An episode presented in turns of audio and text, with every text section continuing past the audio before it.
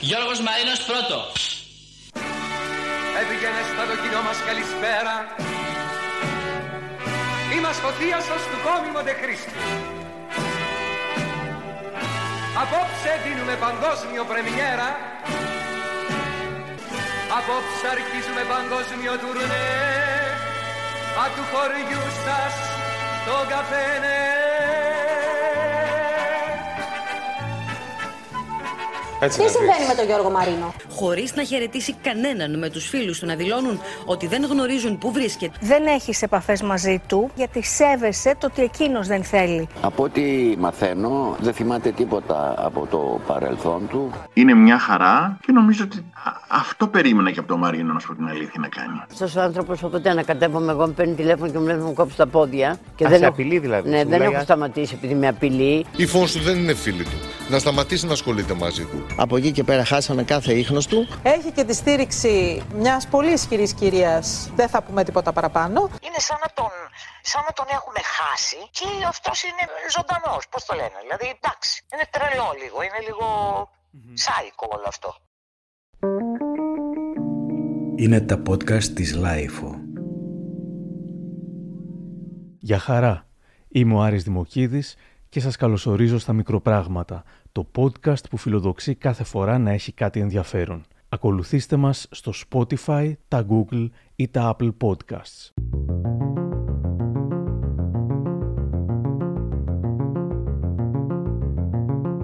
Τον Απρίλιο του 2020, η Σεμίνα Διγενή, μην έχοντας τρόπο να επικοινωνήσει μαζί του, έγραψε ένα υπέροχο γράμμα στο Μαρίνο και το δημοσίευσε στο Έθνος. Σήμερα τη ζήτησα να μας το διαβάσει. Ένα γράμμα στο Γιώργο Μαρίνο. Ήρθες μέσα από την οθόνη σε εκείνη την εκπομπή μας που ξαναπροβλήθηκε προχθές από την ΕΡΤ. Ήσουν όμορφος και χαρούμενος γιατί ένιωθες πόσο πολύ σε αγαπούσαμε όλοι σε εκείνη τη μεγάλη παρέα. Μας τραγούδισες στο κάθε κήπος έχει μια φωλιά για τα πουλιά και σε μια στιγμή πήγες και γονάτισες μπροστά στην κάτια και της αφιέρωσες το πιο σπαρακτικό χάρτινο φεγγαράκι. Χάρτινο το φεγγαράκι ψεύτικη ακρογιαλιά αν με πίστευες λιγάκι θα ήταν όλα αληθινά. Δίχως τη δίκη σου αγάπη γρήγορα περνά ο καιρός. Δίχως τη δίκη σου αγάπη είναι ο κόσμος πιο μικρός πόσο πολύ μου έχεις λείψει. Δεν βρίσκει κανείς μας τρόπο να επικοινωνήσει μαζί σου, καθώς μια διάθεσή σου σε κρατάει ασφαλή στην άλλη όχθη της πόλης, κάπου που μόνο εσύ ξέρεις. Η πρώτη εικόνα που έχω από σένα είναι η αφίσα σου, που έβλεπα στους τοίχους της Αδριανούς σχολώντας από το πρώτο γυμνάσιο της Πλάκας. Μετά η δίσκη σου, μετά η σαρωτική παρουσία σου στην πίστα, μετά στο θέατρο, μετά στο σινεμά και ύστερα επιτέλους από κοντά στις εκπομπές μου. Τη φώνας και μαϊστράλι μαζί. Είναι χρόνια τώρα που από τη δράση αυτό εξορίστηκε στη σιωπή. Κάποτε ο πατέρας σου στη Μακρόνισο, τώρα εσύ, σαν να ζεις την αντιστροφή. Αντέχεις άραγε. Κάποιες φορές νομίζω πως ακούω τη φωνή σου από την άκρη του καλωδίου ενός παλιού τηλεφώνου, όπως παλιά, να σε εγωτραγουδά σκόρπιους στίχους του Χατζηδάκη. Αναζητώντας την έννοια του Έλληνα σύγχρονου μύθου μακριά από την παρέλαση των κοινοτοπιών, το μόνο πρόσωπο που σκέφτομαι είναι το δικό σου. Ευτυχώς το αρχείο της ΕΡΤ διέσωσε την εκπομπή του Γιώργου Παπαστεφάνου για σένα του 1976. Είχε πέσει η Χούντα, η χώρα δεν είχε ακόμη καθαρίσει, αλλά εσύ ήσουν ευτυχισμένος, γενοβολούσες υπέροχη μουσική, λέξεις, βλέμματα, ενέργεια. Το χιούμορ και η λάμψη σου εχμαλώτιζαν το φακό.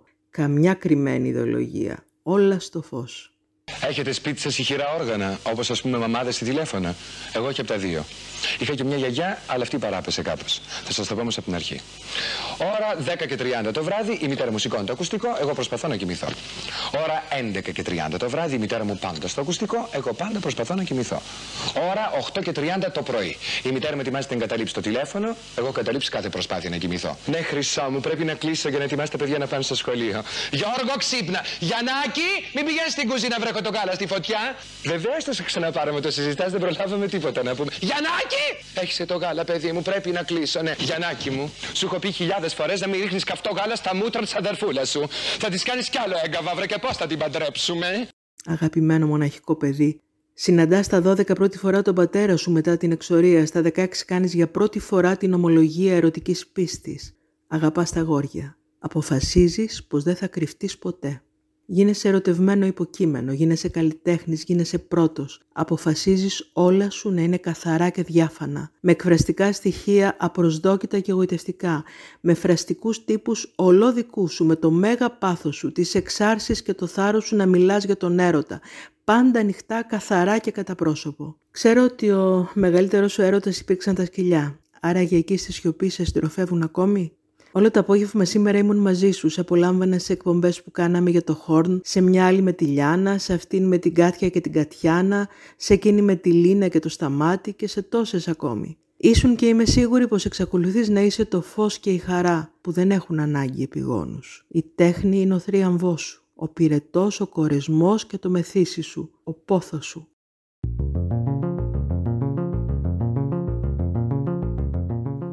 Οι εκπομπές με το Μαρίνο που αναφέρει η Διγενή, όπως και χιλιάδες άλλοι αρχαϊκοί θησαυροί, βρίσκονται στο κανάλι της στο YouTube σε μήνα Διγενή Official. Μέσα από εκπομπές γνώρισα το Μαρίνο και από όσα διάβασα γι' αυτόν. Γεννήθηκε στις 18 Ιουνίου του 1939 στο Βοτανικό στην Αθήνα. Δεν είχε καθόλου φίλους.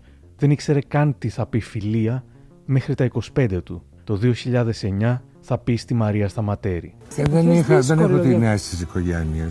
Τη σχέση της φιλίας την, την έχω. Και μάλιστα ευχαριστώ ένα φίλο μου που Θεό τον φύγει, που με έμαθε να έχω φίλος. Δεν είχα, μέχρι το 25 μου χρόνια, 26, δεν είχα νιώσει αυτό το συνέστημα. Είναι τόσο σημαντικό σχεδόν όσο ο έρωτας. Αυτόν που μεγαλώνοντας ήθελε να αποτραβηχθεί όσο πιο μακριά από τα φώτα γίνεται, όταν ήταν μικρός τα φώτα τον καλούσαν. Ήθελα να γίνω ηθοποιός, ναι τραγουδιστής, γενικά κάτι τέτοιο. Ε, ναι, και έκανε και διάφορες μιμήσεις τότε. Και είχα μια σκάλα σπίτι μας που ανέβε στην ταράτσα ναι. και την κατέβαινα ως δεν ξέρω τι. Ο πατέρας του είχε οικονομική ευχέρεια. Και για λόγους εντελώς προσωπικούς του, δηλαδή γιατί του μπέρδευε τη ζωή, γιατί χωρίσαμε δική μου πάρα πολύ νέοι, ναι. βρήκε τη, σαν λύση να με κλείσει εσωτερικό στη Λόντιο για τρία χρόνια. Μετά αντέδρασε, διότι μετά να δίνω το μένω εγώ στην Αθήνα να χωριστώ από τη μητέρα μου και Τελικά πήγα σε κανονικό σχολείο, με βγάλανε τηλεόντιο. Ξέρεις, είναι τα χρόνια τα οποία δεν τα αγαπάω και πολύ. Γιατί επειδή ήμουν νέος, δεν μπορούσα να αντιδράσω σε μια οικογενειακή κατάσταση χάλια που υπήρχε γύρω μου. Εγώ δεν γνώρισα ποτέ μαζί τους γονείς μου. Αυτό αντίθετα με με Όχι, δεν έμενε πάντα με τη μητέρα μου. Πάω με τον πατέρα μου, ναι. αυτό δεν ήξερε να κάνει και με έστελνε στο εσωτερικό. Γιατί αυτός παντρεύτηκε δύο φορές ακόμη. Είδα μια κάτι παιδικά χρόνια άσχημα. Αντέδρασα πια όταν τελείωσα από το γυμνάσιο, όπου μου επέβαλε ο πατέρας μου, επειδή ήταν πολιτικό μηχανικός, να ακολουθήσω τη δική του δουλειά. Αλλά η αγάπη μου πάντα ήταν το θέατρο. Έτσι ο Μαρίνος κάνει την επανάστασή του, κρυφά στην αρχή, και δίνει εξετάσεις στη Σχολή του Εθνικού Θεάτρου.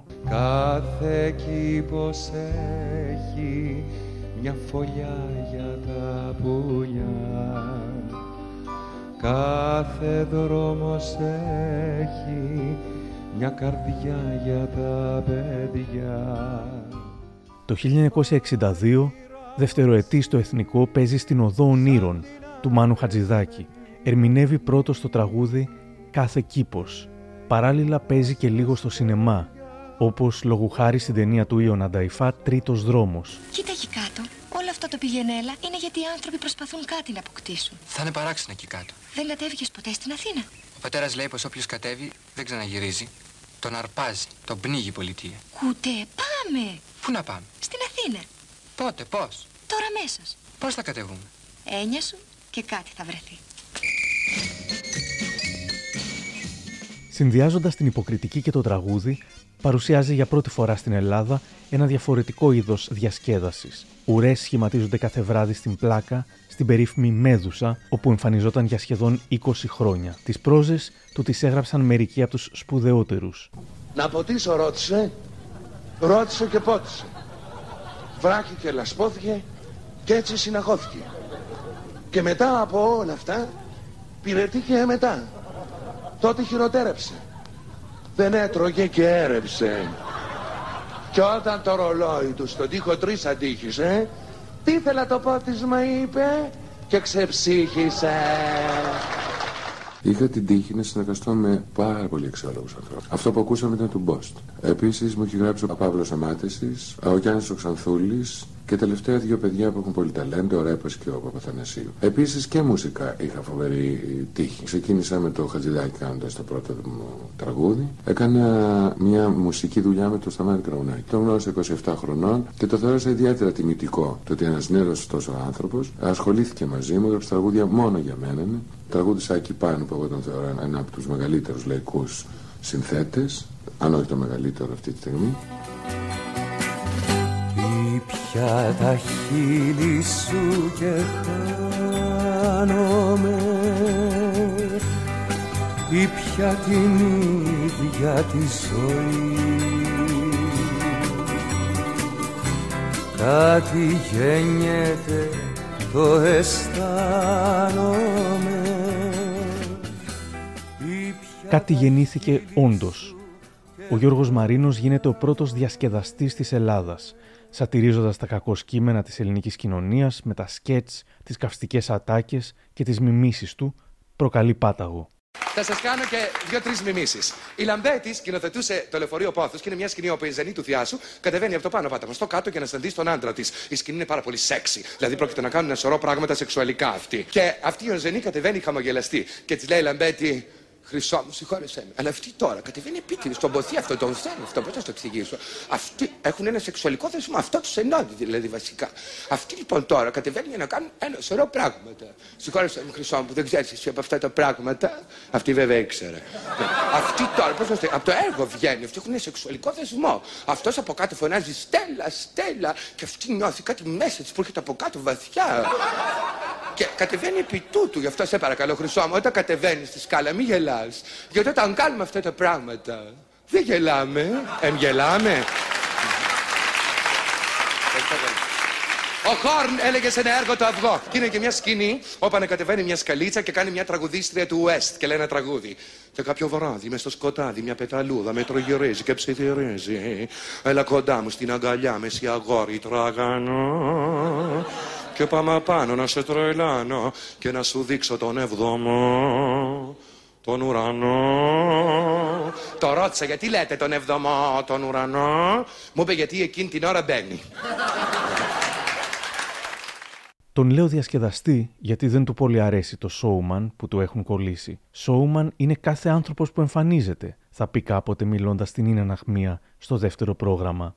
Έχω δηλώσει διασκεδαστής. Δηλαδή διασκεδάζει το κοινό να περνάει μια χαρά. Κάποτε ένας δημοσιογράφος όταν το, το είπα μου είπε μόνο αυτό. Αυτό το θεωρώ και πάρα πολύ σημαντικό. Το θεωρώ λίγο πολύ λειτουργικό. Και νομίζω ότι καλύπτει ένα μεγάλο ποσοστό της δουλειάς που κάνω. Μπορεί ένας άνθρωπος να έρθει να ακούσει ένα δικό μου πρόγραμμα και να ξελαφρώσει, να ξεχάσει λίγο τι αναχώριε του. Χωρίς να τον προσβάλλω ποιοτικά εννοώ. Παίρνετε μία ντουζίνα τάγκς, ένα μυστρί και μία πλάκα και αφού ξορκίσετε το Μάρξ θεμελιώνετε ατάκα. Διαλέγετε ένα πτηνό ή δυνατόν με δυο κεφάλια το στείνετε στον ήμιτο με τα φτερά του σαν βεντάλια. Ελλάς Ελλήνων Χριστιανών άνευς βουλής και εκλογών έτσι τα έθνη μόνο ζουν. Ταρατατζουμ, ταρατατζουμ, ταρατατζουμ. Είναι δύσκολο να περιγραφούν όσα γίνονταν στη Μέδουσα. Μίλησα σήμερα με δύο από τους στενούς συνεργάτες του εκεί. Το 1980, πολλά χρόνια πριν βγάλει τον πρώτο προσωπικό της δίσκο, η Πολίνα ξεκινά την πολύχρονη συνεργασία της με τον Μαρίνο στη Μέδουσα. Θυμάται σήμερα. Ε, το καλοκαίρι του 80 κάνω κάποια musical σε μεγάλες πίστες της παραλίας ε, και θεωρούσα φυσικά ότι ε, το κάνω πάρα πολύ καλά. Την ημέρα που ήρθε ως πελάτης ο Γιώργος ο Μαρίνος, μου λέει σε, ψάχνουνε, σε ψάχνει ο Γιώργος ο Μαρίνος. Λέω έχει γούστο. Ε, και πήγα και με ένα ύφος ότι έλα παιδί μου το έχω. Ναι, μου λέει να σου πω χάλια είσαι, ε. Λέω ορίστε.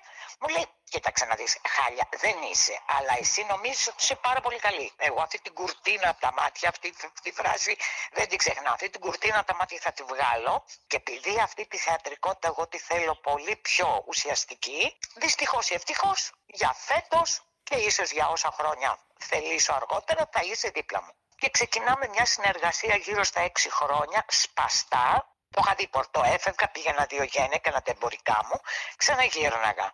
Μόλις δεν αντέχαμε ο ένας τον άλλο, ξανάφευγα εγώ, πήγαινα στα εμπορικά μου. Οποιαδήποτε νύχτα μπορούσες να συναντήσεις από τους πιο γνωστούς σκηνοθέτες, από τους πιο γνωστούς συγγραφείς, από τον Κώστα τον Ταξί, τη Μελίνα τη Μερκούρη, τον Παπανδρέου.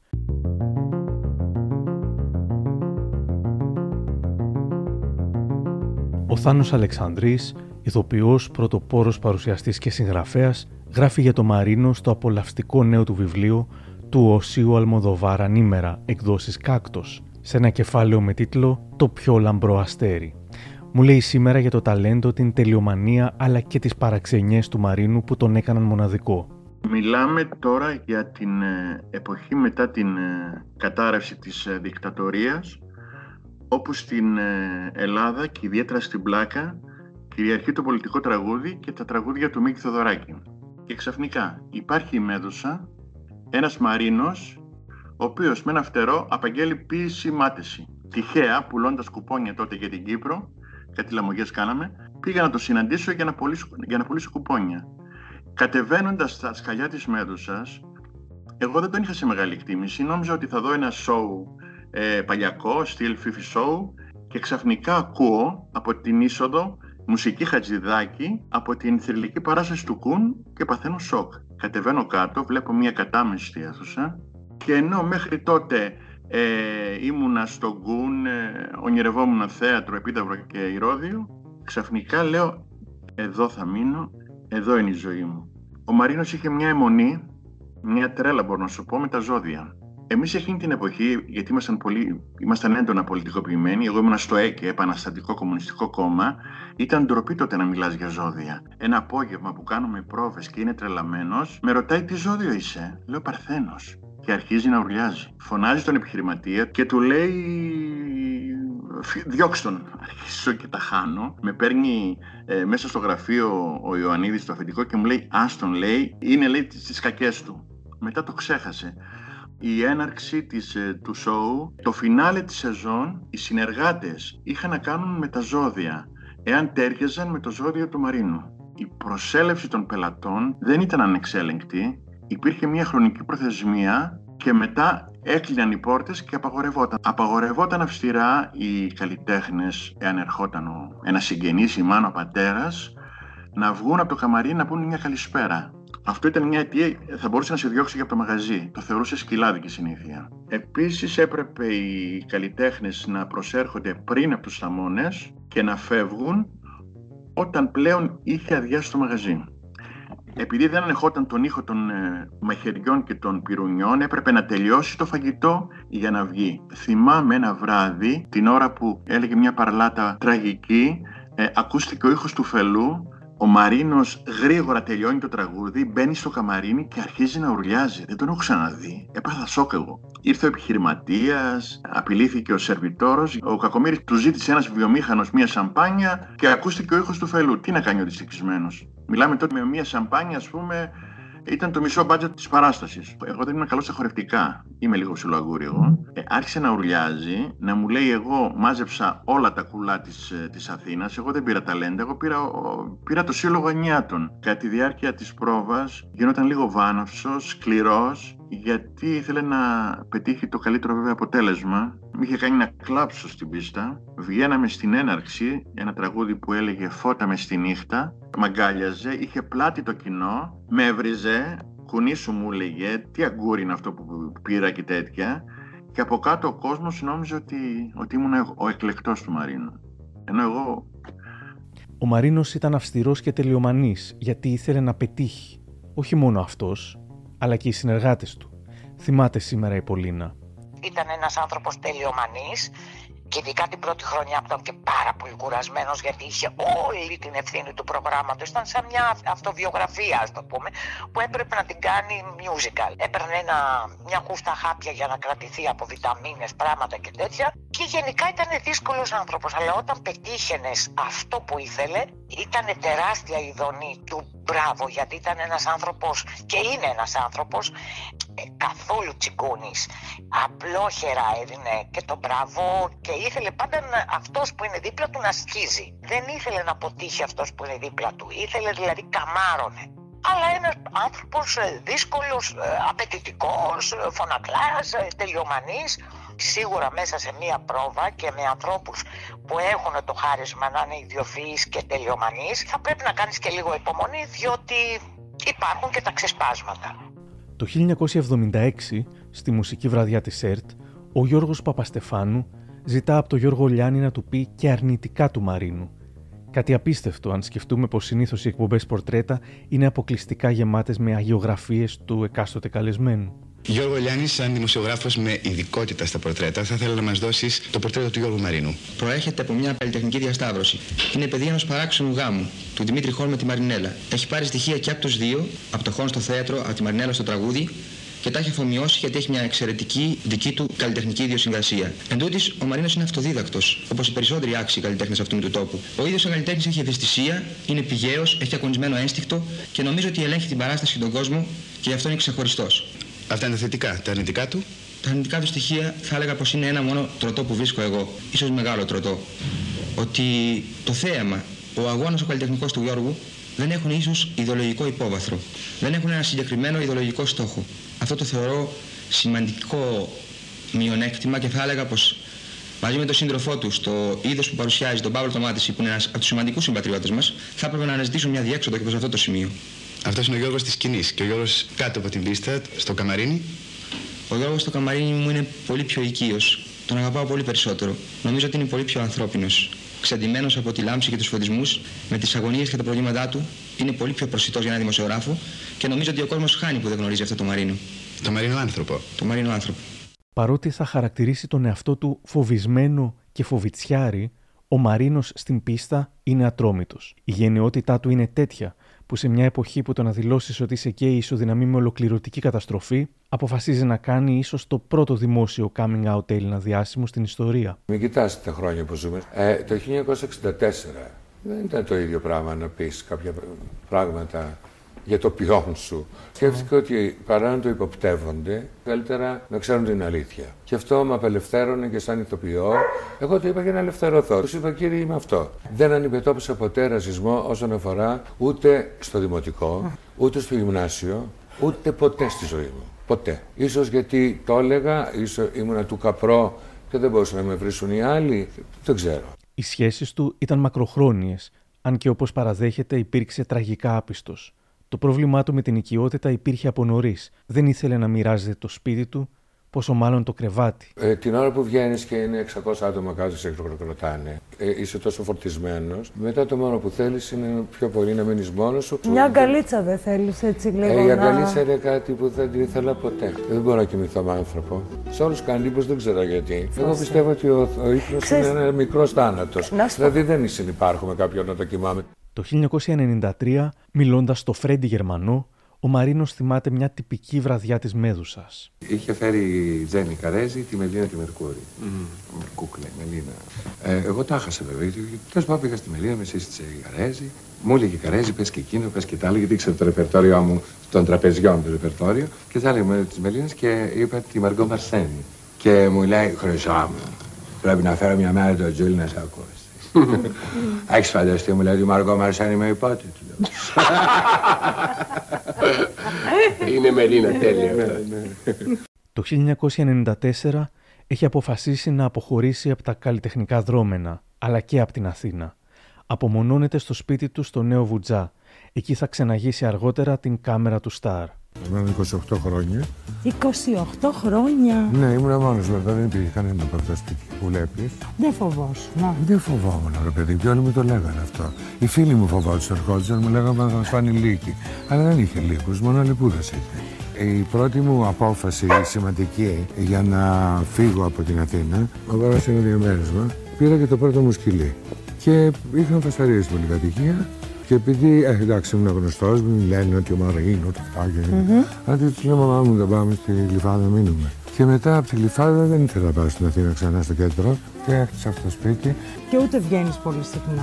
ε. Δεν βγαίνω, Δεν είσαι τώρα είμαι και άνθρωπος λίγο που θα μεγαλούτσικος γεννείς και το- άλλαξε και ο τρόπος ζωής μου. Και ενώ έχει αποφασίσει να σταματήσει τελείως τη δουλειά, Μια πρόταση από τον Αντένα για την παρουσίαση του σοου Τσάο Αντένα, που είχε μείνει ορφανό μετά τη μεταγραφή της Ρούλας Κορομιλάς στο Μέγκα, του αλλάζει γνώμη.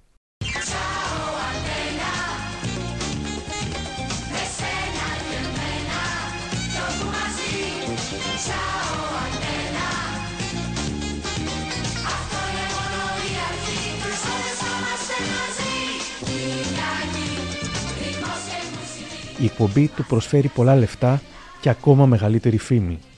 Βεβαίως είχε και λεφτά. Αλλά και είχε και κάτι που εγώ δεν το είχα νιώσει ποτέ. Είχε μια, ένα λαϊκό αέρισμα. Αμεσότητα. τρομακτικό. Δηλαδή, λες και με γνωρίσαν εκείνη την ώρα. Δηλαδή, δεν μπορούσα να περπατήσω στον δρόμο τότε. Από τη μια μεριά, με ένα διάστημα μου άρεσε πολύ. Μετά από δύο χρόνια το Τσάο ολοκληρώνεται.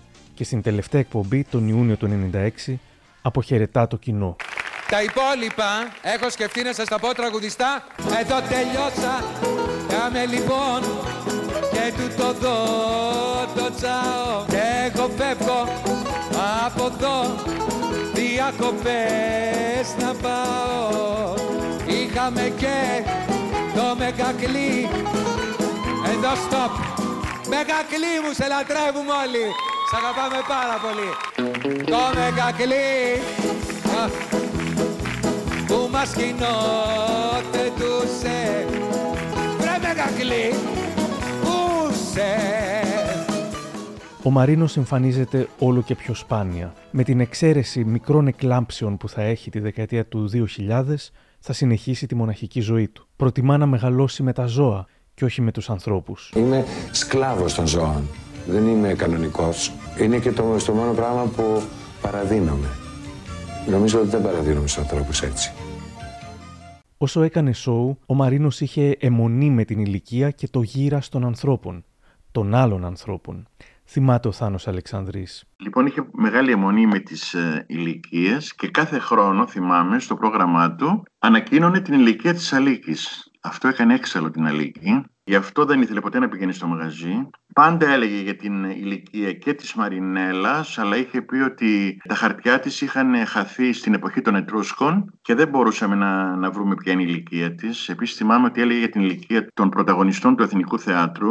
Ήταν τόσο μεγάλη που αν πρόσθετες όλες οι ηλικίες αυτών, ε, είχαμε το άθροισμα των ηλικιών του Εσχύλου, του Ευρυπίδη και του Σοφοκλή. Επίσης είχε μονή με τις πλαστικές που είπε ότι η Χρονοπούλου γιορτάζει τις μεταμορφώσεως σατήριζε τις κυρίες της Εκάλης που πηγαίνανε για την ανόρθωση στήθους. Με τη δική του ηλικία... Ποτέ δεν, ποτέ δεν το ανέφερε με την ηλικία του.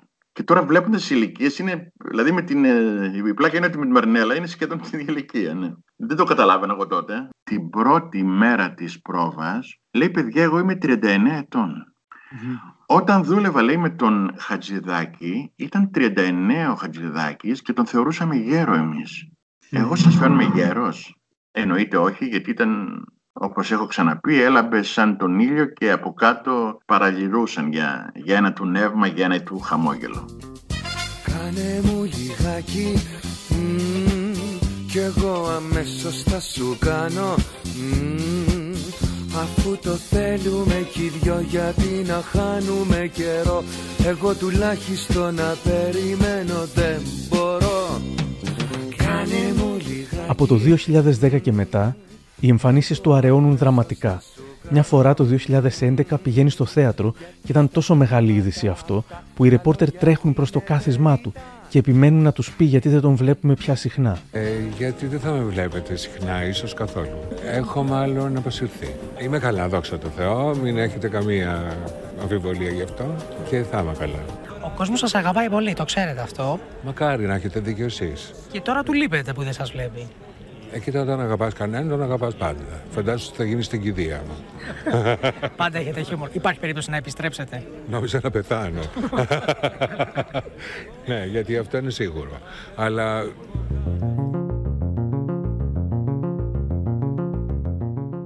Αυτή του 2011 είναι η τελευταία επίσημη εμφάνισή του που βρήκα.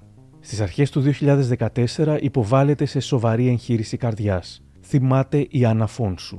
Πράγματι κοντά στην ασθένειά του, ήμουνα πράγματι στο νοσοκομείο συνέχεια, ε, δεν είδα κανέναν άλλον και μετά το, το πρώτο, ε, μου είπε δεν έχω δεν μπορώ να πάω σπίτι μου γιατί δεν, δεν είχε ανθρώπους να τον περιποιούνται. Πράγματι του πρότεινα να έρθει στο σπίτι του οποίου να καθίσει, ήρθε, κάθισε, του άρεσε, κάθισε περίπου ένα μήνα, ενάμιση. Μία μέρα ο, ο Σταμάτης ο Φασουλής, ο οποίος ε, είδε ότι εκεί πέρα τον περιποιούμε, θα το κάνουμε, δεν μπορούμε εμείς να τον έχουμε συνέχεια το Μαρίνο γιατί το σπίτι του οποίου είναι για άπορους καλλιτέχνες. Ο Γιώργος ο Μαρίνος δεν είναι άπορος. Μου είπε, θα το, Άννα μου είναι ο καλύτερος μου φίλος, θα τον πάρω, θα τον περιποιούμε εγώ από εδώ και πέρα. Από εκεί και εκεί χάθηκαν τα ίχνη του. Πριν λίγο καιρό με πήρε ο δικός του, χάρη που ήθελε. Και του λέω, Πού είναι ο Γιώργος ο Μαρίνο. Γιατί εγώ έφερα τηλέφωνο να δω πώς είναι, ταυτοποίηση και αυτά. Μου λέει δεν θέλει να δει κανένα. Ο Γιώργος είναι από ό,τι λίγο που το αρέσει, ένα παιδί κλειστό. Θέλει, θέλει να είναι μόνος του. Είναι πολύ κλειστό, πολύ κλειστό άτομο. Δεν δέχτηκε κανέναν εκτός από τον ε, Φασουλή. Ο Σταμάτης Φασουλής τον φροντίζει και τον βάζει σε πολυτελή οικοευγυρία. Μένει εκεί αρκετούς μήνες, όμως ένα πρωί φεύγει ξαφνικά, σχεδόν σαν τον κλέφτη, αφήνοντας το Φασουλή στο σκοτάδι. Οι εφημερίδες βγαίνουν με τίτλους όπως Εξαφανίστηκε ο Μαρίνος και οι εκπομπές ψάχνουν να τον βρουν. Τους μιλάει όμως ο οδηγός και οικονόμος του. Αίσθηση προκάλεσε το πρωί η είδηση ότι ο Γιώργος Μαρίνος εγκατέλειψε τον οίκο Ευγυρίε όπου φιλοξενούνταν το τελευταίο διάστημα στο Γέρακα με τους φίλους του να δηλώνουν ότι δεν γνωρίζουν πού βρίσκεται. Ο γνωστός σόουμαν της δεκαετίας του 90, σύμφωνα με στενό του φίλο, είναι καλά και μένει σε ένα διαμέρισμα στη Βούλα. Μια χαρά είναι, μια χαρά. Εχθέ ήμουν μαζί του μέχρι το βράδυ αργά. Δεν υπάρχει λόγος να ανησυχείτε, είναι μια χαρά ο κύριος Μαρίνος. Όλο γυρνάς έχεις φύγει όντω από τον Νίκο Ευγυρίας; Ναι, δεν είναι. Έχει φύγει. Έχει φύγει. Δεν υπάρχει. Έκατσε εκεί για λίγο καιρό μέχρι να τακτοποιηθούμε να βρούμε ένα σπίτι. Μένει σε δικό του σπίτι. Μετά από την απροειδοποίητη φυγή από τον Νίκο Ευγυρίας, οι σχέσεις του Μαρίνου με το Φασουλί φέρονται να έχουν ψυχρανθεί. Ο Φασουλής δηλώνει: Έδωσα πολλά για εκείνον. Για οκτώ ολόκληρους μήνες του αφοσιώθηκα στην αληθινά δύσκολη δοκιμασία του. Μα τώρα πια δεν τον βλέπω. Νίκιασε ένα σπίτι, έφυγε από τον Νίκο Αποκατάστασης, πήρε τις αποφάσεις του και εγώ πήρα τις αποστάσεις μου. Ελπίζω να είναι καλά. Λοιπόν, όχι μόνο δεν εξαφανίστηκε, αλλά ο Γιώργος Μαρίνος είναι και καλύτερα από ποτέ. Ε, μένει σε ένα πάρα πάρα πολύ ωραίο σπίτι. Έχει και τη στήριξη μιας πολύ ισχυρής κυρίας δεν θα πούμε τίποτα παραπάνω. Και η βίλα που είδατε πωλείται και μάλιστα έχει βρεθεί αγοραστής. Δεν είναι ένας ηλικιωμένος άνθρωπος που από το Αλτσχάιμερ χάθηκε και πρέπει να βγάλουμε silver alert. Όμως τα επόμενα χρόνια τις καθησυχαστικές ειδήσεις θα διαδεχτούν κινδυνολογικές, με τίτλους όπως αυτόν του 2015. Σοκ και θλίψη για τον Γιώργο Μαρίνο, από την εφημερίδα Το Σπίρτο. Η ζωή του κρέμεται σε μια συσκευή οξυγόνου, σε μια μάσκα που θα φορά για το υπόλοιπο της ζωής του. Σε αυτό το ρεπορτάζ αναφέρεται για πρώτη φορά ονομαστικά ο οδηγός και οικονόμος του, ο κύριος Βασίλης Θωμάκος. Διαβάζουμε στη συνέχεια. Ο Βασίλης Τομάκος είναι ο φύλακας άγγελός του.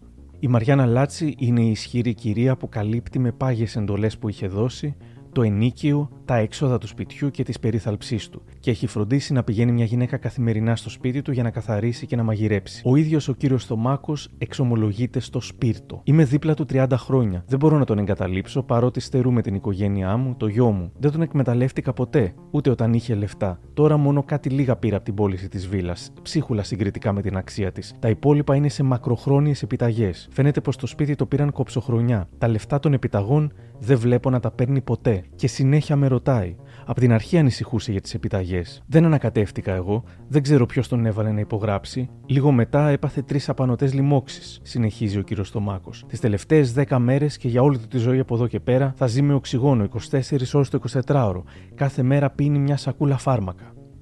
Σήμερα, απομονωμένος στο μικρό διαμέρισμα της Βούλας, γράφει το ρεπορτάζ του 2015, καταβεβλημένος από τις αρρώστιες και με το χρόνο να έχει περάσει αδυσόπιτα από πάνω του, παλεύει να ζήσει όπως ο ίδιος θέλει τη δύσκολη ζωή του, με υπερηφάνεια και αξιοπρέπεια. Αυτός είναι και ο λόγος που δεν θέλει να βρίσκεται σε επαφή με τους ανθρώπους. Δεν θέλει να τον λυπούνται. Τα καρδιολογικά και σοβαρά αναπνευστικά προβλήματα που αντιμετωπίζει τον έχουν θέσει σε πλήρη εξάρτηση από τις συσκευές οξυγόνου, Κάποιες φορές, κουρασμένος από την εξάρτηση αυτή, επιχειρεί να αφαιρέσει τη μάσκα, αλλά γρήγορα τη ζητά και πάλι, καθώς οι πνεύμονέ του δεν αντέχουν για πολύ χωρίς υποστήριξη. Σε αυτά τα μοναχικά του βράδια κάνει τον απολογισμό του.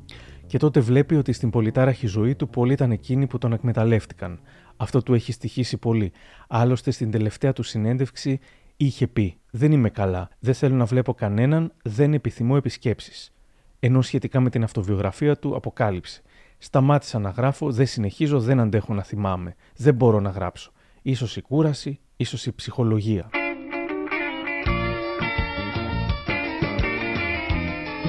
Παρότι με εκείνο το ρεπορτάζ του 2015 το μυστήριο της εξαφάνισης μοιάζει να λύνεται, κάθε χρόνο, μα κάθε χρόνο, μέχρι και σήμερα, ξαναγίνεται θέμα πάλι από την αρχή. Συνήθως όλα ξεκινούν όταν οι ρεπόρτερ ρωτούν για αυτόν την αναφόνσου. Λόγω γνήσιας ανησυχίας, αυτή πρόθυμα μιλά και το θέμα ανακοινείται συνεχώς. Την ρωτάνε και το 17, την ρωτάνε και το 18. Μέχρι που το 19 βγαίνουν νέες φήμες.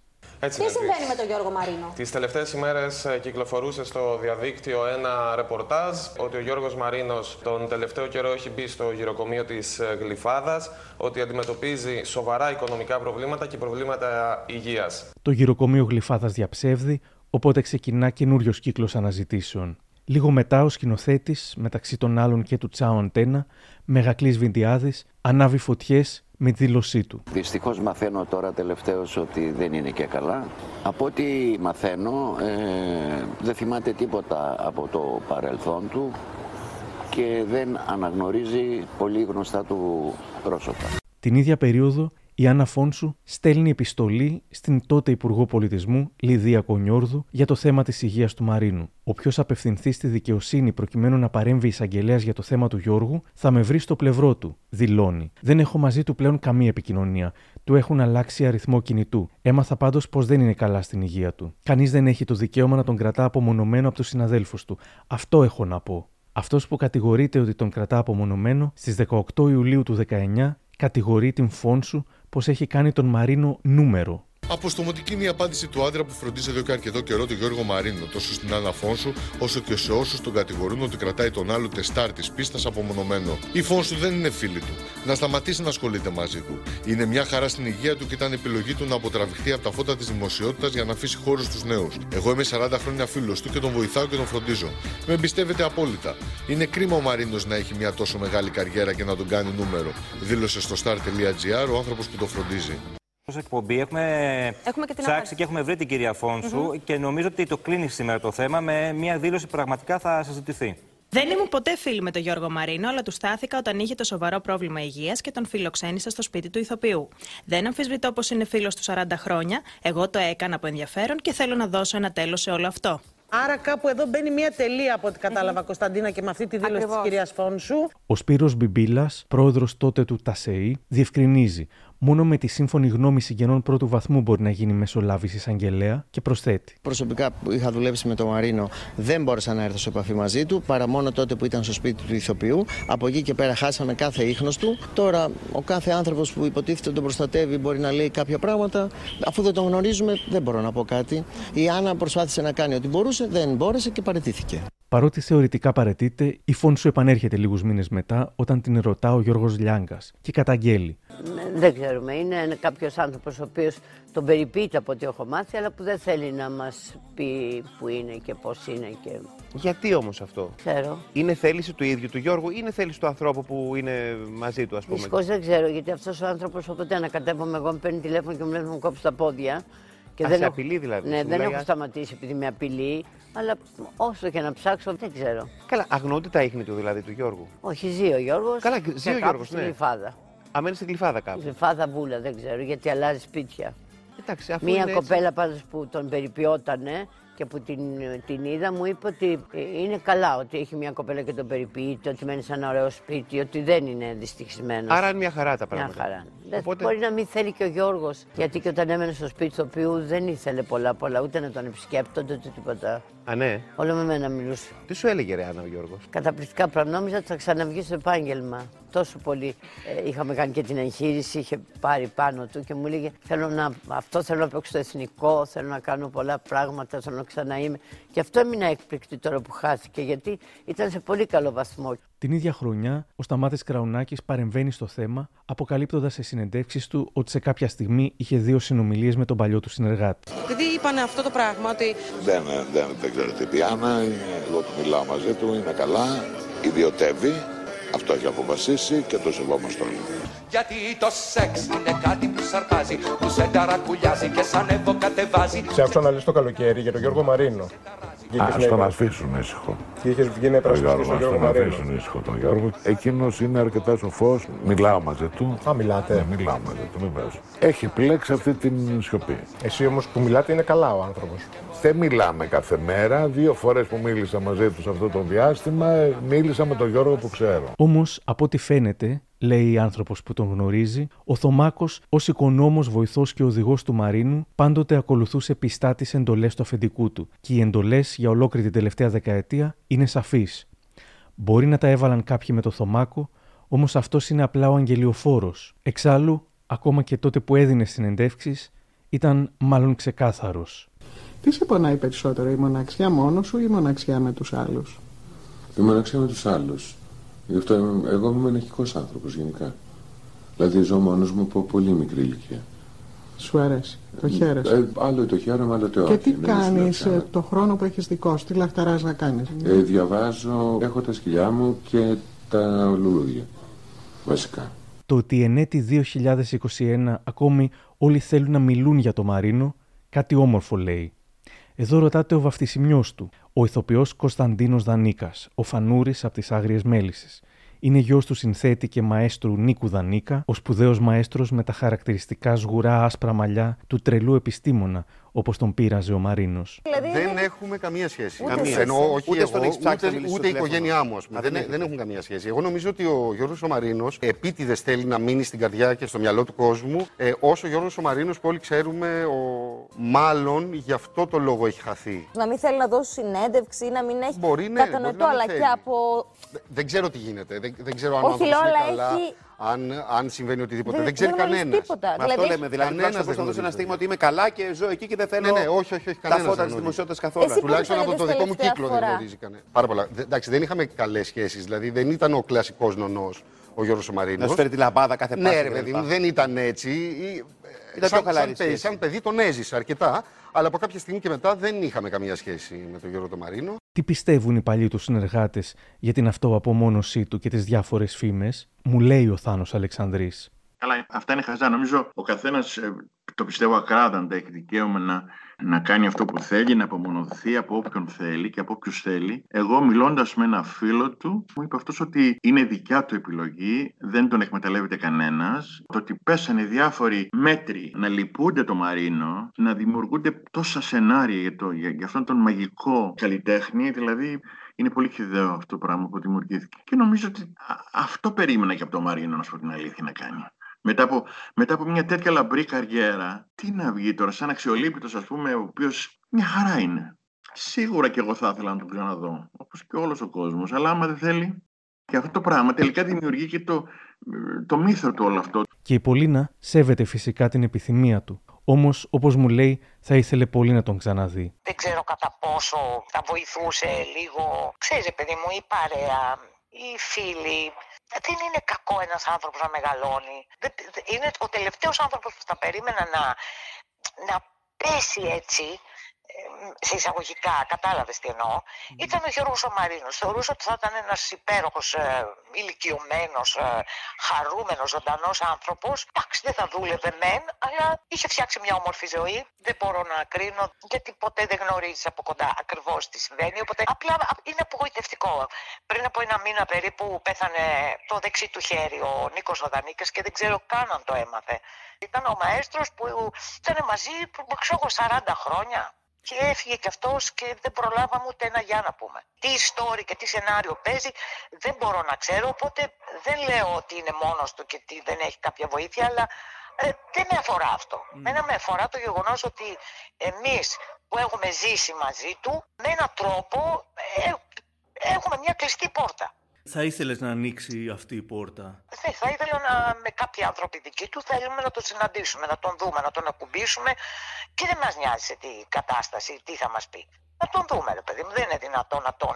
Είναι σαν να τον, σαν να τον έχουμε χάσει και αυτός είναι μια χαρά, μια χαρά είναι ζωντανός, πώς το λένε, δηλαδή, εντάξει, είναι τρελό λίγο, είναι λίγο σάικο όλο αυτό. Σέβομαι τις επιθυμίες του καθενός, αλλά εντάξει, εγώ ε, δική μου άποψη ότι στεναχωριέμαι που δεν μπορώ να τον δω. Από και πέρα mm. μπορεί να είναι τέτοιες οι συνθήκες που να μην επιτρέπεται, αλλά OK. Okay.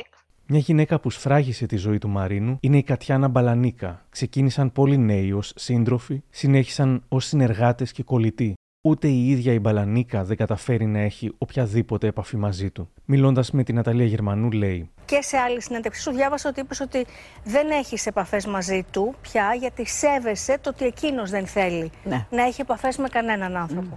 Ε, το κάνεις με στεναχώρια κατά βάθος. Θα ήθελες Όχι, να. εντάξει, δεν το κάνω με στεναχώρια γιατί είμαι και εγώ τέτοιος άνθρωπος. Ναι, εντάξει. Εγώ τέτοιος τύπος. Δηλαδή, αν αποφασίσω ότι. Αφήστε είμαι με στην στα- ησυχία μου. Αφήστε με στην ησυχία μου. Θες να το σεβαστούν όλοι. Ναι. το καταλαβαίνω κι εγώ αυτό. Όμως ο Κραουνάκης αφήνει να εννοηθεί πως ο Μαρίνος τώρα τελευταία δεν τα έχει καλά με τη νέα του ηλικία. Σε στενοχωρεί που έχει απομακρυνθεί. Όχι. Ε, με στεναχωρεί που ο ίδιος δεν χαίρεται, αλλά αυτό είναι δικιά του επιλογή, που δεν χαίρεται το, πώς να σου πω, την, την καινούργια του ηλικία. Μπορεί να νιώθει πως μεγάλωσε και έγινε βάρος για τους άλλους, αλλά και για τον εαυτό του; Πιστεύω ότι αν χάσουμε την Ναι. παιδικότητά μας, βαρύνουμε από κάποια ηλικία και μετά, γινόμαστε βάρος και στον εαυτό μας και στους γύρω μας.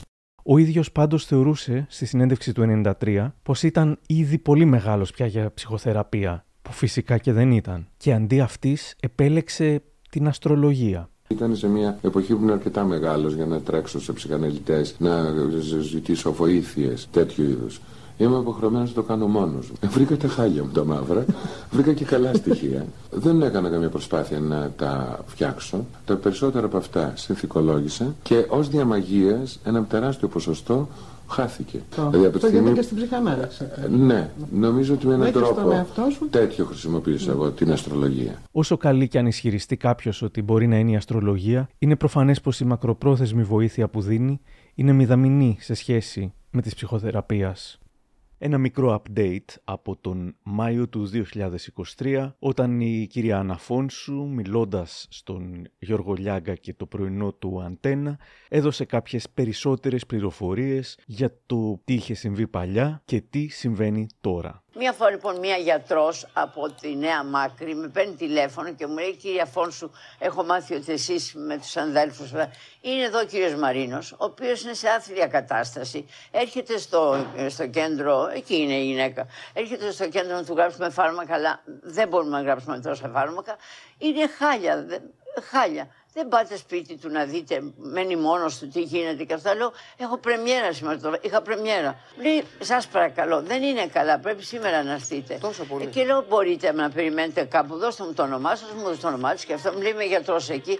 Μας πάει και λέει, αυτό είναι το σπίτι του. Φωνάζουμε, κύριε Μαρίνο, κύριε Μαρίνο, δεν ανοίγει. Λέω, πρέπει να πάρω την αστυνομία, μπορεί, αφού μου λέτε ότι τόσο Ναι, βαριά. ναι. Παίρνω την αστυνομία, έρχεται, ανοίγουμε. Φωνάζω, κύριε Μαρίνο, κύριε Μαρίνο, λέει, ποιος είναι; Ε, και γαυγίζανε σκυλιά πολλά. Λέω η Άννα Ιφών σου είμαι. Αλλά τα σκυλιά μου λέει, Αχ, μη, δεν ξέρουν ελληνικά τα σκυλιά. Αλλά ούστ, να τους πω για να τα, λέει, να τα κλείσω κάπου. Τα κλείνει, κατεβαίνω. Λέω, τι έχετε, κύριε Μαρία. Αχ, εγώ που σας θαυμάζω. Α, αναφώνω, αρχίζει με αυτά. Μου λέει, δεν είμαι καλά. Λέω, να σας πάω στο νοσοκομείο. Μου λέει, ναι. Και τον παίρνω με τη Αλήθεια. φίλη μου και τον πάω στον Ευαγγελισμό. Τον κοιτάνε και τον πάω στην εντατική. Τόσο πολύ. Τον έσωσες δηλαδή εκείνη Ε, τη μέρα. βέβαια τον έσωσα. Και παρακάτω. Βάζω την εντατική, κάνω πρεμιέρα, φορέσα και μία περούκα, γιατί έκανα μία έτσι, πάρα πολύ μεγάλη γυναίκα, πιο μεγάλη από τι είμαι εγώ. Τρέχω μετά από την πρεμιέρα, έχω ξεχάσει την περούκα και μου δεν πιστεύω τη μία ανεφώνος. Κάνω έτσι και με αφήνω, πάω πάνω. Είχα βρει στη φίλη μου όμως. Την είδα στην εντατική Ήταν φίλη εκεί μου. απ' έξω από την εντατική. Κάθισε εκεί έξι ώρες. Πάω και μου λέει, έχει αναστατώσει όλο το νοσοκομείο, γιατί έχει ασφάλεια και θέλει να τον πάνε με την ασφάλειά του. Τι να κάνω εγώ, ποια ασφάλεια του λέω, ε, ε, μπαίνω εγώ μέσα, κυρία Μαρίνο, ποια ασφάλεια έχετε, μου λέει ήταν την American. Λέω τώρα τέτοια νύχτα, λέει ναι, πάρετε, θα απαντήσει. Πήρα και απάντησαν. Και μου λένε βεβαίως είναι σε εμάς, Ασφαλισμένο. στέλνουμε το αυτοκίνητό μας να τον πάρει, να τον πάρει στο υγεία. Και εγώ μαζί βέβαια και οι φίλοι μου. Τον πάμε στο υγεία, σε σουίτ, τέλος πάντων. Και έρχεται εκεί ο κύριος Πατακός, ο καρδιολόγος. Το πρωί θα τον χειρουργήσω. Και χειρουργήθηκε. Έβαλε μπαλονάκι. Αρχίζω λοιπόν εγώ και του λέω: Με συγχωρείτε κύριε Μαρίνο, επειδή δεν ξέρω, μου λέτε τους φίλους σας. Έρχεται ένας κύριος Βασίλης, ο οποίος ήταν πολύ επιστάτης του, ξέρω ήταν, και πραγματικά ε, ε, δεν έφυγε από πλάι του και μου λέει: Να σας πω, παίρνω λοιπόν εγώ όλους τους φίλους του Κανένας δεν ήρθε, εκτός από την Κάτια Δανδουλάκη που ήταν στην εγχείρηση από κάτω που πέρασε, γιατί την- το πρωί το κάναμε εγχείρηση αυτό. Ναι, ναι, ναι, ναι, ναι, καρδιά. Και με ειδοποιεί ασφάλεια ότι ο κύριος Μαρίνο έχει να μας πληρώσει πολύ καιρό και θε- θέλουμε 27.000. Λέω το πότε θα μείνει εντελώς. Το λέω στον, κυ- στον κύριο Βασίλη, λέει, δεν έχω 27.000 τώρα. Λέω να τον καλύψω εγώ, αλλά θα μου τις δώσετε πίσω. Λέει, ναι, γιατί δεν γινόταν να φύγει. Τα δίνω εγώ τις 27.000. Γίνεται ο Γιώργος πάει καλύτερα. Μου τα επέστρεψε στις 27.000. Και του λέω τώρα πού να σας πάμε; Ήμουνα με τη, Μαρι- με τη Μέρη τη Βιντιάδου μαζί. Ναι. Πού να σας πάμε; Λέει δεν έχω που να πάω. Και λέει δεν πάω σπίτι μου μόνος μου, τι να κάνω. Δεν ήταν ο Βασίλης εκείνη την Ναι, ναι. ώρα. Και του είπες πάμε στο σπίτι του Και ηθοποιού. λέω, λέει η Μέρη, δεν θέλετε να πάτε στο σπίτι του οποίου. Έχω ένα διαμέρισμα δικό μου. Μου λέει αυτός, Αχ, μακάρι να με παίρνατε στο σπίτι του οποίου. Τον παίρνουμε, κάθε εκεί του βρίσκω μια νοσοκόμα να του κάνει αυτά. Ερχόταν ο, ο Βασίλης, πράγματι αυτός ο φίλος του, το οποίο του είχε βαφτίσει και το παιδάκι. Μια χαρά ήταν ο άνθρωπος δηλαδή, τον βοήθησε πάρα πολύ. Δεν ήθελε κανένα να δεχτεί, παίρνανε, τότε άρχισαν και παίρνανε όλοι οι φίλοι του. Και δεν ήθελε να βλέπει κανέναν τότε. Κανένα, μόνο εμένανε. Και αφού πέρασε ένας μήνας, του λέω, κύριε ε, Γιώργο μου, γιατί πια Είχατε γίναμε γίνει πια φίλοι. φίλοι, ναι. Πρέπει να φύγεις γιατί εδώ είναι ίδρυμα. Κάποιος που έχει λεφτά δεν έχει το δικαίωμα να κάθεται εδώ. Είναι, έχουμε κανονισμούς. Μου λέει θα δω, θα, θα φύγω. Μου δίνεις ακόμα λίγες. Λέω ναι, καθίστε κι άλλο ένα μήνα. Αλλά δεν θα καθίσετε για πάντα. Εδώ θα γίνει. Ναι, παιδί μου λέει το καταλαβαίνω. Ο Γιώργος το καταλαβαίνω. Θέλω να δω αν μπορώ να πάω στις κυρίας Λάτσι, ένα που έχει κάνει στο Γέρακα. Και πραγματικά σε 5-6 μέρες μου λέει έκλεισα και τα σκυλιά πάω τα εκεί. πήρε εκεί. Θα έρθει να με πάρει ο Φασουλής. Έρχεται ο Φασουλής, πάνε εκεί. Μόλις πήγε εκεί με πήρε τηλέφωνο και μου λέει Άννα, εδώ είναι καταπληκτικά. Μπράβο. Έχουμε γιατρούς και αυτά πολύ ωραία. Θα έρθεις αύριο να με δεις. Λέω θα έρθω. Και πήγες τον είδες. Όχι, πήρα το, μου λέει πάρε με τηλέφωνο. Παίρνω το πρωί και μου λέει ήρθε ο κύριος, ένας κύριος Βασίλης και τον πήρε. Και φύγανε. Μία, μία μέρα κάθισε εκεί. Μια μέρα μόνο έμεινε εκεί. Και στο... πήγε στο, κύριο- δεν ξέρω, πήγε στο κύριο Βασίλη το σπίτι, ξέρω που κάθεται μπροστά κάτω. Ε, Έκτοτε τελείωσε. Τον όχι, έχασε. μετά το ξαναπήρα να δω πώς. Πήρε και μου απάντησε και μου λέει: Άννα μου, κοίτα. Εδώ ο, ο Βασίλης είναι αδελφός μου και η γυναίκα του και τα παιδιά. Θα δω πώς θα τακτοποιηθώ. Θα ήθελα όμως να μην μιλήσω πια σε κανέναν. Λέω, ο, ο, αν ποτέ θέλεις να μιλήσει μαζί μου, πάρε με τηλέφωνο, το ξέρεις. Δεν το ξαναείδα. Όμως η, η πεθερά της ε, κόρης μου, ε, με μια μανικιουρίστα που της κάνει τα νύχια μου, λέει ο κύριος Μαρίνος, πηγαίνω και του κάνω και πα- πεντικιούρ και μανικιούρ. Τώρα. Και είναι- ναι, τώρα, πριν Άρα είναι δύο, καλά ο δύο άνθρωπος. Μήνες. Ε, και είναι μια χαρά. Και μένει εκεί στον κύριο Βασίλη, μένει αλλού τώρα. Όχι, έμενε στην Γλυφάδα. Στην Γλυφάδα μένει. Με μια, με μια κοπέλα που τον βοηθούσε. Τα, όλα αυτά τα έχει φροντίσει ο Βασίλης. Άρα μένει μόνος του με μια κοπέλα που τον φροντίζει στην Γλυφάδα ο Γιώργος αυτή τη στιγμή. Πριν δύο μήνες. Πριν δύο μήνες, ναι, πριν δύο μήνες και πηγαίνει και κάποιο κάνουν και τα νύχια και τα λοιπά. Άρα είναι καλά στην Ε, υγεία. του βέβαια, άνθρωπος. ε, βέβαια είναι καλά. Μα, νομίζω ότι του αρέσει και Ούτε οικονομικό πρόβλημα έχει όπως κάποιοι λένε. καθόλου. δεν Καθόλου έχει. οικονομικό πρόβλημα δεν έχει. Δεν έχει. Πρώτη φορά τα ακούμε όλα αυτά. Ναι, και Εγώ δεν τα γιατί άκουσα να αυτός ακούσω. ο Βασίλης, ο οποίος και αυτός με βρίζει, αλλά δεν, δεν με ενδιαφέρουν αυτά, τον φροντίζει πάρα πολύ. Και η γυναίκα του και αυτά. Εσύ από ό,τι κατάλαβα, ο άνθρωπος είχε πάθει έμφραγμα εκείνη τη μέρα, είχε πάθει κάτι στην καρδιά. Τον έσωσε. Τον έσωσες. Τον έσωσες και Δηλαδή, αν έμενε μόνος. Δεν τα ξέρω. σκυλιά θα κάβγησαν. Θα είχε Ε, πεθάνει και θα βέβαια, κάβγησαν τα μου σκυλιά. έρμηνε στο ούστι. Από κάτι όμως δόθηκε μια αφορμή και είπε μια ιστορία την οποία στο εύρος που την είπε σήμερα δεν την ξέραμε. Άννα. Κανένας, ναι. Η αλήθεια είναι.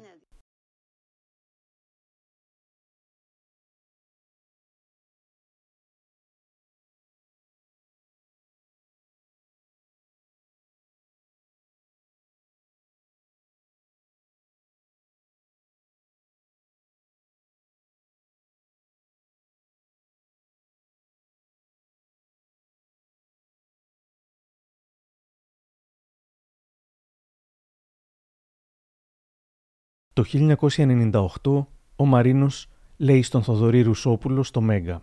Ούτε το θάνατο με φοβίζει. Δεν έχω να αφήσω τίποτα πίσω.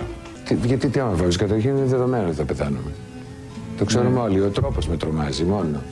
Δηλαδή το πώς θα πεθάνω, δεν θα ήθελα να ταλαιπωρηθώ. Δεν έχω επιλέξει ακόμα το πώς θα πεθάνω. Εξάλλου, εγώ είμαι υπέρ της ευθανασία. Αν δεν υπήρχαν διάφορα πράγματα τα οποία γύρω από την ευθανασία μπορεί να είναι επικίνδυνα, θα υπέγραφα με δέκα χέρια για την ευθανασία. Δεν πιστεύω ότι πρέπει να αφήσει έναν άνθρωπο να υποφέρει μόνο και μόνο. Ως τι, γιατί, αφού δεν υπάρχει καμία ελπίδα.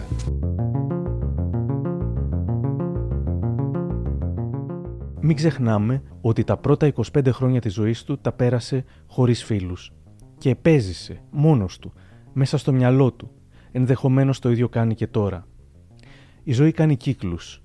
Τα φώτα που από μικρός ονειρευόταν να τον φωτίζουν, άναψαν και και αυτός έλαμψε για δεκαετίες το πιο λαμπρό αστέρι. Επέλεξε μόνος του να σβήσει τα φώτα πριν τον τυφλώσουν και να απολαύσει το ημίφος και τον μόνο άνθρωπο με τον οποίο νιώθει 100% άνετα και πλήρης, τον υπέροχο εαυτό του. Ξεκινήσαμε με τη Σεμίνα Διγενή να μας διαβάζει το γράμμα που έγραψε το 2020 στον Μαρίνο και με τη συνέχεια του κλείνουμε. Ίσως κάτι παραπάνω να ήξερες και τράβηξες τις κουρτίνες. Όλοι αναρωτιούνται γιατί σιωπάς. Από τι είναι η καρδιά σου πλανταγμένη. Και εμείς εδώ μη νομίζεις, παλεύουμε στα διέξοδα, με τους πιο αδιανόητους παραλογισμούς. Πόσο θα ήθελα όμως πίσω τον τρόπο που έβλεπες εσύ τα πράγματα, ακόμη και εκείνη την πονηρή σου παρασιώπηση. Κάποτε μου είχες πει είμαστε καταδικασμένοι να είμαστε Άγιοι ή Τέρατα. Κι ύστερα ξαφνικά σε έχασα, απήλθες. Ούτε τέρας ούτε Άγιος. Δεν μου φτάνει να σε βλέπω στα βίντεο. Στο μυαλό μου ακούω τη φωνή σου σε εκείνο το τραγούδι του Άκη πάνω που μου σκίζει την καρδιά. Ήπια τα χείλη σου και χάνομαι. Ήπια την ίδια τη ζωή. Κάτι γεννιέται το αισθάνομαι. Και ύστερα λίγο παρακάτω. Μαρμάρωσε Θεέ μου το σύμπαν εδώ. Μαρμάρωσε εμένα και εκείνη. Εδώ που γιορτάζει ο έρωτας μη, μη σβήσει αυτή η στιγμή. Σε σκέφτομαι πάντα με φόντο τη γειτονιά που μεγαλώσαμε και δυο μοναχικά παιδιά, στο βοτανικό. Αν γνωριζόμασταν τότε θα σε καθησύχαζα πως όταν μεγαλώσεις η μαμά σου θα είναι πολύ περήφανη για σένα. Κακώς φοβόσουν πάντα για το αντίθετο. Κακώς το σκέφτεσαι ακόμη. Σε λίγο θα σβήσουν τα φώτα Η νύχτα θα βρει την πλατεία Ο θυρωρός μας δίπλα στην πόρτα χαμόγελα στην πελατεία. Σαν να έγινε μόλις 1975. Ηχογραφίστο σε λίγο θα σβήσουν τα φώτα. Μα ναι, ακούω καθαρά. Κουβέντες στην τύχη για κάποιο μαρίνο που κάνει τον κλόουν και το θεατρίνο. Και πάλι τραγούδια μαζί με φιλιά. Στους δρόμους, στα πάρκα. Σε κάποια σκαλιά. Κουβέντες στην τύχη για κάποιο μαρίνο που κάνει τον κλόουν και το θεατρίνο και πάλι το ραγούδια μαζί με φιλιά στους δρόμους, στα πάρκα, σε κάποια σκαλιά. Κάπου εδώ τελειώσαμε. Για περισσότερα podcast μου, ακολουθήστε τα μικροπράγματα στο Spotify, τα Google ή τα Apple Podcasts. Για χαρά! Σε λίγο θα σβήσουν τα φώτα